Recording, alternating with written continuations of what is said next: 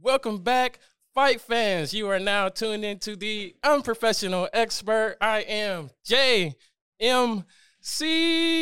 Go ahead, like, follow, subscribe. We are on socials. Tell a friend to tell a best friend to tell an auntie to share it with a grandparent. Because if you do not, I will fight you in real life. Once again, on socials Facebook, Instagram, TikTok, Twitter. We also have audio options as well, like Spotify and even more. Today, we have a very special guest. I want to let you know that the champ is here. I just want to repeat that. The champ is here. I'm losing my voice. All right. And by champion, I do mean Lamon, relentless Brewster, former WBO heavyweight champion of the world. Thank you for joining us today. What's up, baby? How you doing? I'm doing great.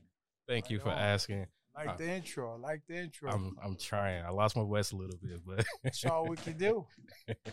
I am excited. Thank you for joining us today. Right on. One more thing before we get started. Today's episode does feature the Champions Brew. It is the coffee with a punch. I will go ahead and add a link in bio below that takes you directly to the website where you can go ahead and make your purchase. Feel free to also take part in the Black Eye Challenge. Details are listed on the website. Once again, the Champions Brew. As you can see, it is here on the table. The coffee with a punch. All right. So, just to get started on that, um, you had a very successful boxing career, and we are now promoting the Champions Brew. Um, what happened there? What led to the Champions Brew? Well, first of all, I want to say thank you for the introduction. Um, so, after I retired from boxing, I was trying to figure out my why, uh, or should I say what? uh, what what am I? What next? You know, I'm I've always been driven by my faith that God has been leading me, and I was trying to understand, like number one, why did he why did he tell me to leave Los Angeles and come back to Indiana for like no apparent reason? And then when I got here, why did why did I uh, just sit in the house for a year? Like I'm just asking God these questions. And so everything that I've done has been been driven by my faith, by my belief. And uh, I believe that God has sent me back here so that I can try to help our city to to curb this killing. I've been I've been um st- I started a boxing program, which is a mental health program called uh um, excuse me, I started a nonprofit organization. Let me say that first called Brewster's Place. And it's uh Brewster's dot place. And it's a non it's a nonprofit organization that is based upon teaching young men and young women how to perceive life as a fight because life is a fight. So what I do is I teach, and I say I because I started it, but there are other world champions like Riddick Bowe and James Toney and Chris Byrd and Ray Mercer and Tim Witherspoons. It's a whole lot of world champions. Um, Austin Trout. It's just a lot of fighters that are part of Brewster's Place, and it's all about teaching young men how to perceive life as a fight based upon a punch, based upon your stance. Your stance is based upon your your mental stance. You have you have three type of mental stances in life, and you have three type of boxing styles in the ring. You have an aggressive style like a Mike Tyson. You have a defensive style like a Muhammad Ali, and you have a counterpuncher style, which is like a Floyd Mayweather. You know, uh, basically, each punch that I've thrown or been hit with is broken down on paper using mental health experts to help people to be able to under, enter, and understand how these punches, what they correlate to in life. This nonprofit or- organization, Brewster's Place, is based upon teaching young men and young women how to perceive life as a fight, because life is a fight. And so, in order to fund this program, I, you know, instead of out there asking people for money, I was asking God to show me a way that I can fund this program because I'm paying world champions to mentor to young individuals. Something just came over me and it just said coffee. And I said, well, this must be God because I, I never ever considered coffee. I never ever thought about using coffee in, in terms of, of a way to make money for any cause. And so when I got into it and I learned the power of coffee, it's one of the most traded commodities on the face of the earth. And I said, well, you know what? This could be like in my mind as I'm thinking in the hood. When you consider everybody knows somebody to drink coffee, instead of us buying coffee that is going to some rich dude that's sitting on a yacht that's looking to buy a bigger yacht, why don't we spend money locally with with the with with the coffee that comes directly back into the community? Because what I'm doing is I'm taking these funds and I'm not just putting it in the in the hands of uh, the pockets of of these champs to teach these these uh positive affirmations. I'm also putting the money back into the actual young men by having them work to try to sell the coffee to to have a passive income. You're not going to want to go out into the street. It's going to make you want to move differently because money affects the way that people think and feel about themselves. And when a young man think, "Oh, I gotta hustle," because that's what the rap music tell us that we gotta do. That's what the music videos tell us we should do. That's what the movies tell us that we should do. But when these young men have an opportunity to say to their sisters, their aunties, their cousins, their family, their friends, their employees, "Hey, man, hey, hey, sis, hey, aunt, hey, mama, would, would you would you um, consider buying some coffee from me?"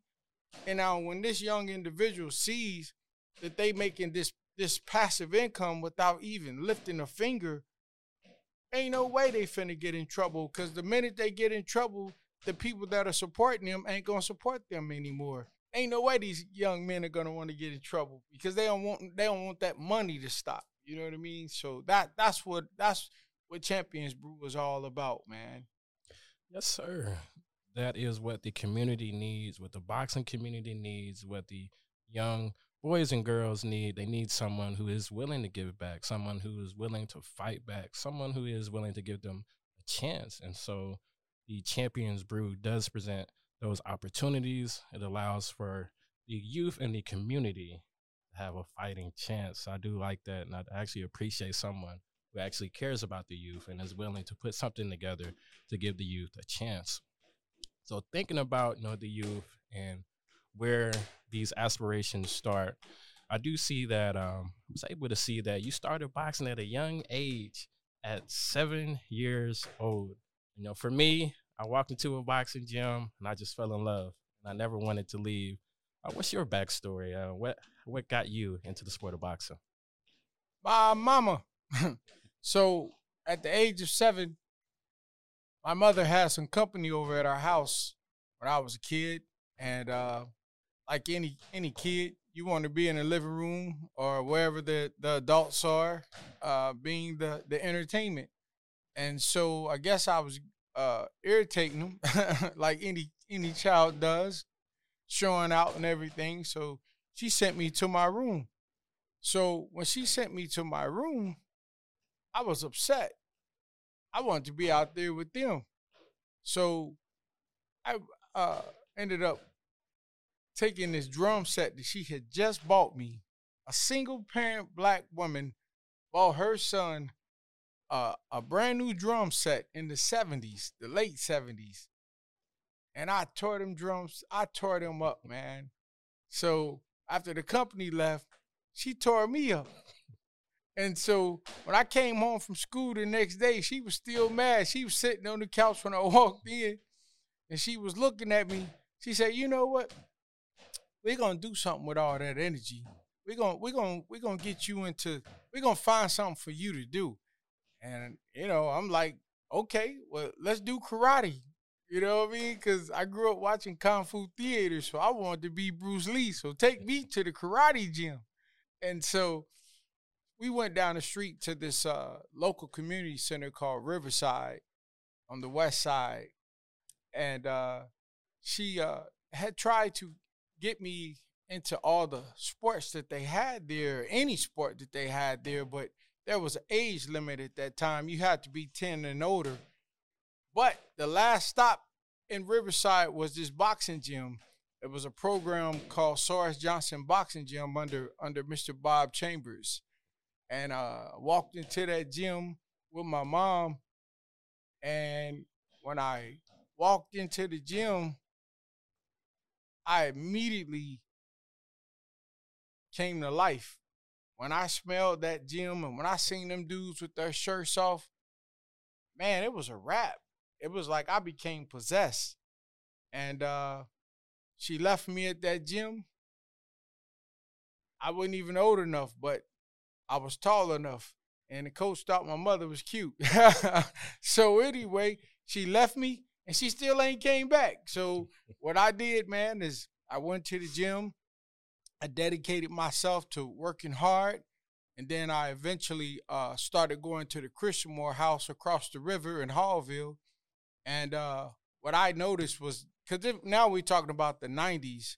Uh, this was the late 80s, early 90s. And what, what ended up happening was that because the crack era was, was so brutal, and so many of my friends was getting killed, and so many of my friends was going to jail trying to trying to buy the Michael Jordans, you know, to have enough money to have have school clothes because most of our parents was working hard, you know, robbing Peter to pay Paul. So instead of selling drugs, like my friends, I stayed in the boxing gym because when I was at the boxing gym after school, it gave me an excuse not to be out in the street because a lot of people was getting killed like on a weekly basis. And boxing saved my life the roots of how i pretty much started boxing. I think the feeling of being a part of something is what saves a lot of people. Um, similar story it keeps you out of the street you know, keeps you safe and you're actually doing something positive with your time and with your life. And so boxing definitely saves lives. And I think a lot of people need to know that um, the mentorship that can come from it, the discipline that you learn from it, is uh, very. All of those things are extremely important. So at the age of seven, when you walk into that boxing ring, you go through the ups, the downs. Um, you have quite the journey. And I just want to fast forward to a specific moment in your career. You are in a world title fight. Your opponent is Wladimir Klitschko. He's hurt. You've hurt him. He's down. The ref stops the fight. In that moment, you have now become a world champion. Heavyweight champion. Heavyweight. Don't forget champion. the heavyweight. Don't forget the heavyweight because you got a lot of weights in boxing, but heavyweight is the highest weight the largest weight and the biggest fighters you can fight on the planet Earth around the world, heavyweight division. sir. WBO heavyweight champion of the world. I think from a child, as you, the first time you pick up those gloves, uh, you think about the glory, you think about that big moment, and you actually accomplished it. If you could speak on that feeling in that moment when it happens, how did that feel for you? Uh, you know, to answer that question, man, um, I just have to take a deep breath. well, it it is a, it is one of the greatest feelings that I think that a man and maybe a woman, I can't speak for a woman, but as a man, it's one of the greatest achievements that I've ever accomplished because all my life I've wanted to become a world champion from the time that Sugar Ray Leonard beat Marvin Hagler, my spirit that day when Sugar Ray Leonard beat Marvin Hagler rose up out of me when the ESPN came across the screen and said that they announced that Sugar Ray Leonard had beat Marvin Hagler, and I'm sitting there watching television. I'm sitting there in the basement, and you know that da da da da da, and then the announcement Sugar Ray Leonard has defeated Marvin Hagler. man, I, I listen. I lost it. I was sitting there with my legs crossed, man, sitting in front of a, or floor model Zenith television. I never forget it. I remember it like yesterday. And my spirit literally rose up out of my body, like looking down at me, and something just told me, You're gonna be champion of the world. And Marvin Hagler was my idol. Now, don't get me wrong, I idol Sugar Ray Leonard too, but the thing I loved about Marvin Hagler was the fact that he didn't he didn't talk. He didn't try to act tough. He didn't try to dress fancy. He just came to fight. And fight he did. And so I knew that being that I've gotten this message from my from my spirit that this was what I was going to set out to do because like I said I had already been boxing but I just I just believed that that day changed my life that announcement and I just trained hard every day. I, I remember getting up before I would go to school, man, and I would be. I, would, I used to see my bus driver taking another school, uh, another class from another school. Uh, or should I say, kids to class, um, to to the school, man. And I, I would always talk to her. Like, say, yeah, it was cold this morning. You was out there running. I did it for so long, and just just to flash back, man, there was a there's a guy by the name of Marvin Johnson, who's also like a hero to me. He's Indiana's uh, light heavyweight champion of the world, man, back in the 70s. Great guy, man. And I used to watch him run when I was a kid on the bus, and I used to judge that dude like, man, this fool crazy because it's zero degrees outside. He running. And then we fast forward 10 years later, here I am. I'm out here doing the same thing, man. But um, I say that because he helped lead the way for me, man. But Mar- Marvin Hagler, he he he was really my inspiration, and uh, you know, from that point on, I just I just I I did everything that I felt that I could do to become successful, man. And that was all the sacrifices that you have to make. But the beautiful thing about it is that now that I'm retired, I get to tell people and teach people and show people by track record what sacrifice what sacrifice is. It ain't a sacrifice if it don't hurt. And you know, less is more. And so for me to to to sacrifice going out to the clubs and drinking and eating and just all the worldly things that people do, man, by me dedicating myself to wanting to be a world champion, man.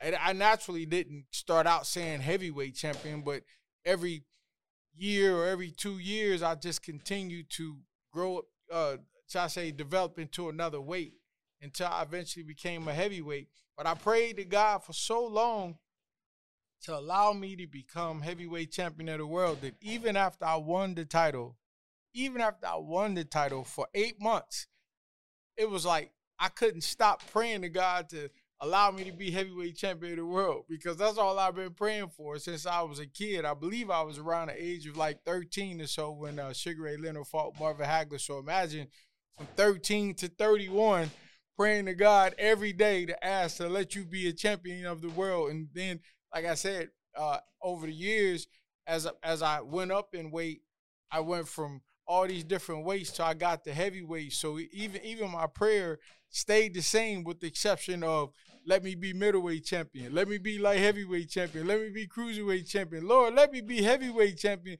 But like I said, I I prayed for so long it became repetition, it became habit that for eight months, even after I won the title, I had to stop myself in the middle of prayer. I mean, Lord, let me Oh, no, thank you, Lord. I'm heavyweight champion. Can only imagine that feeling. Indescribable. You are now champion of the world, and even more so, a genuine prayer answered. I don't think there's anything that can compare to that feeling as you are going through your journey, you know, through those ups and downs, the blood, the sweat, the tears, the things that you have to overcome. There's people telling you what to do, how to fight, what not to do, how not to fight. Um, what advice you think helped you the most on your journey to becoming a champ? Hmm. I want you to repeat that again just so I can try to process what you're saying because my mind went a thousand different ways. yes, sir. Yes, sir. Just thinking about you know all the people in your ear telling you how to carry yourself, how to fight, um, your trainers, your coaches, your friends, your family. You know, every time you pick up a pair of gloves, there's somebody in your ear telling you what to do inside of the ring and also outside of the ring.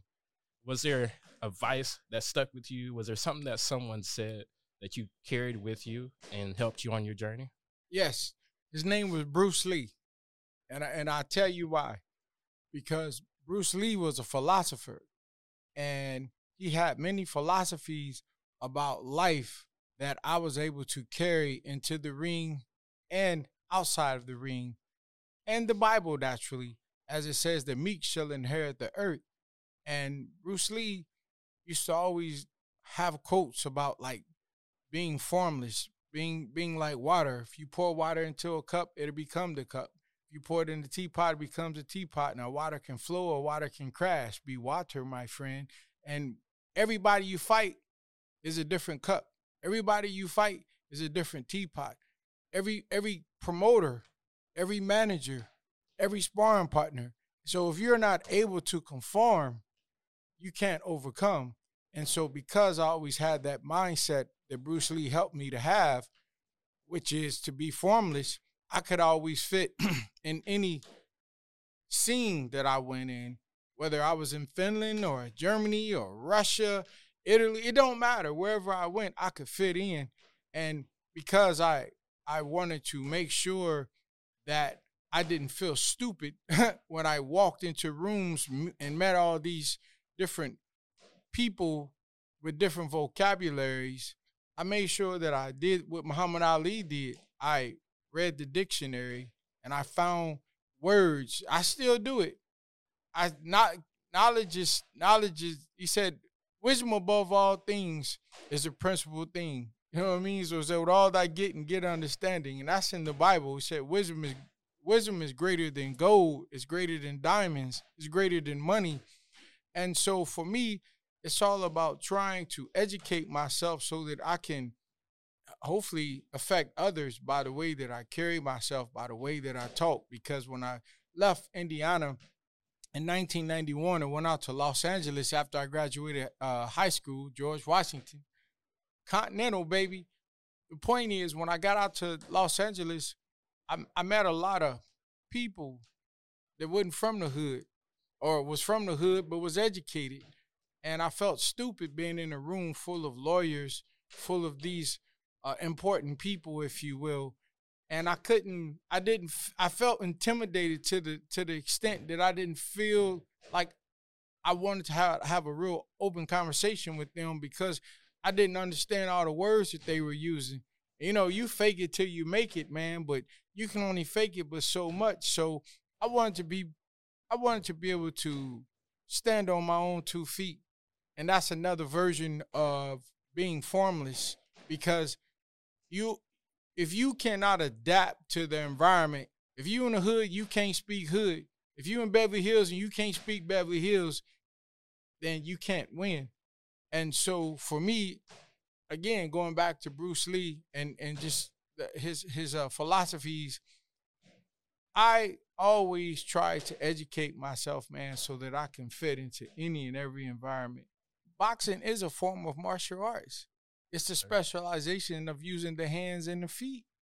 You know, um, all all all physical forms of fighting is a form of martial arts. You know what I mean? Because because it's it's the specialization in that particular field, whatever it is, whatever it may be, whether it's it's uh UFC or boxing or kickboxing or taekwondo or Muay Thai, whatever it may be. It's it's a form of martial arts. You know, I hate that people don't understand that boxing is not about two people hitting each other. It's the art and science of hitting without getting hit. And that came from Honey Boy Bill Brown, my, my trainer at the Christamore House, who really, he was the one that really taught me the art and science of boxing, the art of hitting without getting hit. He had 330 bare knuckle fights during the Depression days. He's out fr- from Louisville, Kentucky. He used to hobo with Jack Dempsey, as a matter of fact, back in the day.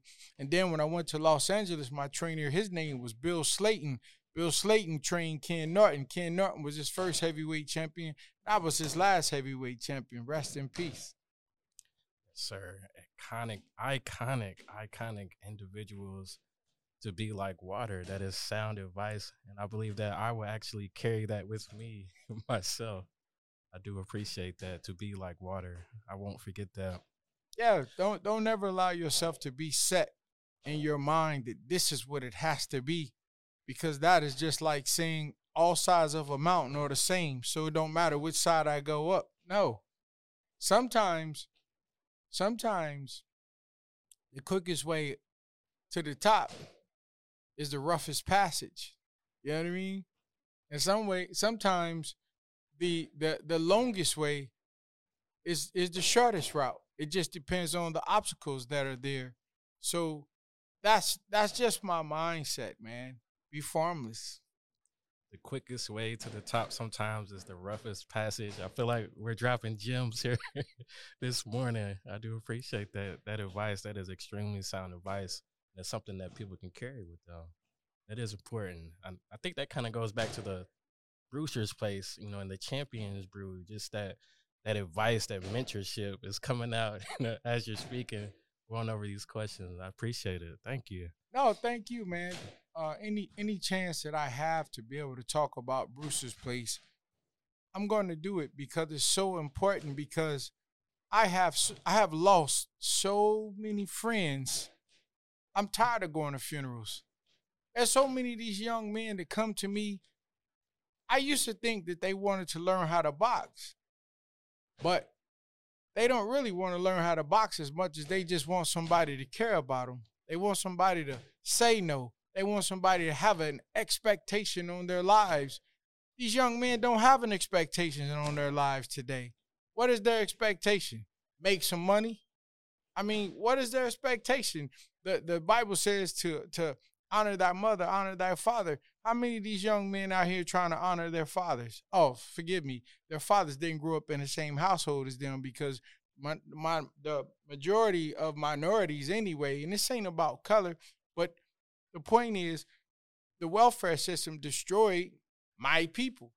And it destroyed a lot of people because you give the woman all this food and, and housing and clothing, but you won't let the man stay there and we all know that no woman, no matter how great or how strong she is, she cannot raise a boy to be a man. And that takes a man. And every time a man is in the presence of a boy, and it's especially when it's his father, they got their full attention. Like me, even though my father didn't grow up in a house uh, with me, he didn't grow up too far. But the point is, every time he was around, I was listening. Even when he didn't think that I was listening. I was listening. And my stepdad, every time that he was talking, even he didn't think I was listening, I was listening. So I became the poster child of how a young man is supposed to do, be, and act. Not to say I didn't make mistakes. I made plenty of mistakes, but by the grace and glory of God, I'm here. But now that I'm here, I got to give back because when I stand before him, I got to give account for my deeds, not because I was good and not because I was bad, because good people do bad shit. Bad people do good shit. So I'm here to do the best that I can do. So when I stand before God, I can say that I did what you asked me to do, which is to be a shepherd to your sheep. To be humble, to be a servant of God, and to spread that. I think that's one of the most honorable things that, as people, what we can do to care, to give back. There's just not a lot of people who still have humanity. So that that in itself is a blessing. Well, I, I say that because my life is because people cared. I'm here because people cared. I, I tell people the only re- the only reason why I became heavyweight champion of the world is because they didn't charge me to go into the boxing gym. If I if I would have had to pay money, I would have been out in the street. I probably would have been another statistic. But because I was spared by his grace and mercy, I'm just here to tell people that when you take a chance on somebody else, you're paying it forward. And you might you might eventually run into a Lamon Brewster who is trying to make a difference in this world, not by what I say, but by what I do and how I act. So, sir. As a champion of the world, you came from a specific crop, a different type of crop, a different breed of fighters. We have a new breed of fighters, a new crop of heavyweights. Got some tall guys, got some fast guys, got some boxers, got some pure punchers. If you could select a guy right now, a current heavyweight, um, who would be your favorite? It'd be Tyson Fury. He earned my respect. In the beginning, I didn't respect Tyson Fury, but over the years, through his actions, I I, I came to be a supporter of his because he talked the talk, he walked the walk, and it's not natural to see a guy six nine, bouncing on his toes with a jerky jerky style, and that's why he was able to beat Deontay Wilder in the first fight because that that particular style is a style that even my coach uh, Bill Slayton taught, which is that jerky jerky for a guy that can punch really hard. When you got a jerky jerky style and constant movement, it it it it makes the the fighter, the puncher, like a Deontay Wilder, starts. It make them second guess themselves. It make them think, oh, maybe uh, the timing wouldn't be there to throw the punch because he's always moving. Because a guy that has big punches wants to be able to hit you accurately with one big shot like a Deontay Wilder, but because a guy like um, Tyson Fury was smart enough to keep moving and keep throwing those feints at him, it made uh, it it made Deontay Wilder question his his self, which allowed him to take advantage of that. That was a very smart chess move, man. I, I have so much respect from that time on, I really respected uh, Tyson Tyson Fury. It wasn't based upon his power. It wasn't based upon his size, but it was based upon his brain. And like Evander Holyfield said, and that's why I always respected Evander. He said, "You might be bigger, you might be stronger, but you got to be smarter to beat me." And so I took that again. That's another life lesson for me, another philosophy that that I just ingrained into my style that if you're gonna beat me, you're gonna beat me because you're smarter than me. You know what I mean? I only like I've had a lot of injuries that a lot of people didn't know about, but majority of my losses was always because of I had an injury, but I fought on like a true champion would. So Sir Tyson Fury, amazing fighter, current WBC heavyweight champion of the world. He does have an upcoming matchup against Usyk. I think he gonna beat Usyk. I do too. because, because he's not going to fight Usyk uh, like a small heavyweight, and that was the mistake that Anthony Joshua made. Like if you're going to fight a guy that's skilled, use your weight on him, use your size, lay on this dude. Do you know what I mean? Vladimir Klitschko did that perfectly. That's why he he was the second longest reigning heavyweight champion in history. You know, be smart. Use what you got, man. I definitely agree with that take. I have Tyson Fury in that matchup. Should be an exciting fight. Yeah. But I do believe that Tyson Fury will be, come out victorious. So I want to change pace here. Something I want to do. I call this rapid fire, right? So I'm just gonna give you some fantasy matchups. All right. All right. And just the first name that comes to mind, you can give me that name. I'm just gonna go to the next matchup. Um, so I'm excited about this. I've been thinking about this all night. Rapid fire fantasy matchups, right? So I'm gonna give you a matchup. You just tell me the winner. We don't have to go over it unless your answer is truly diabolical. then we might have to. but I'm gonna give you a matchup. You can give me who you think wins, and I'll just go to the next matchup. All right. All right. I'll all do right. my best. Number one, James, lights out Toney versus smoking Joe Frazier. James Toney. Interesting. Well, I say that because Joe Frazier, he he he he actually has a type of style that is made for James Toney. Why? Because James Toney's a counterpuncher. If you look at Joe Frazier after he threw every single punch, he was always still there. You can't fight James Toney and throw a punch and think he ain't gonna counter you. It ain't like Frazier knew how to. It ain't. I ain't gonna say he didn't, know how, but I, I just didn't see him do it. He he didn't throw his punches and pivot out. He didn't throw his punches and fall in. He didn't throw his punches and smother the man. A guy like James Toney, I sparred more rounds with James Toney than any fighter in my entire career. You hear me? From the time I was seven. I speak to James Toney every single day for years, man. His family, Angie and his kids, they they like family to me, and and my family's like family to him. So, you know, I I know this dude on on such a deep level that when I spar, I sparred with him so much that with my eyes closed, I knew what he could do. So I should give him hell. Shout out James Toney, also another icon in boxing, multiple divisions in which he became champion. All right, next matchup Sugar Ray Leonard versus Floyd Money Mayweather. I would say Sugar Ray Leonard. And the reason why I say that because Sugar Ray Leonard, he he had something that other fighters don't even have to this day.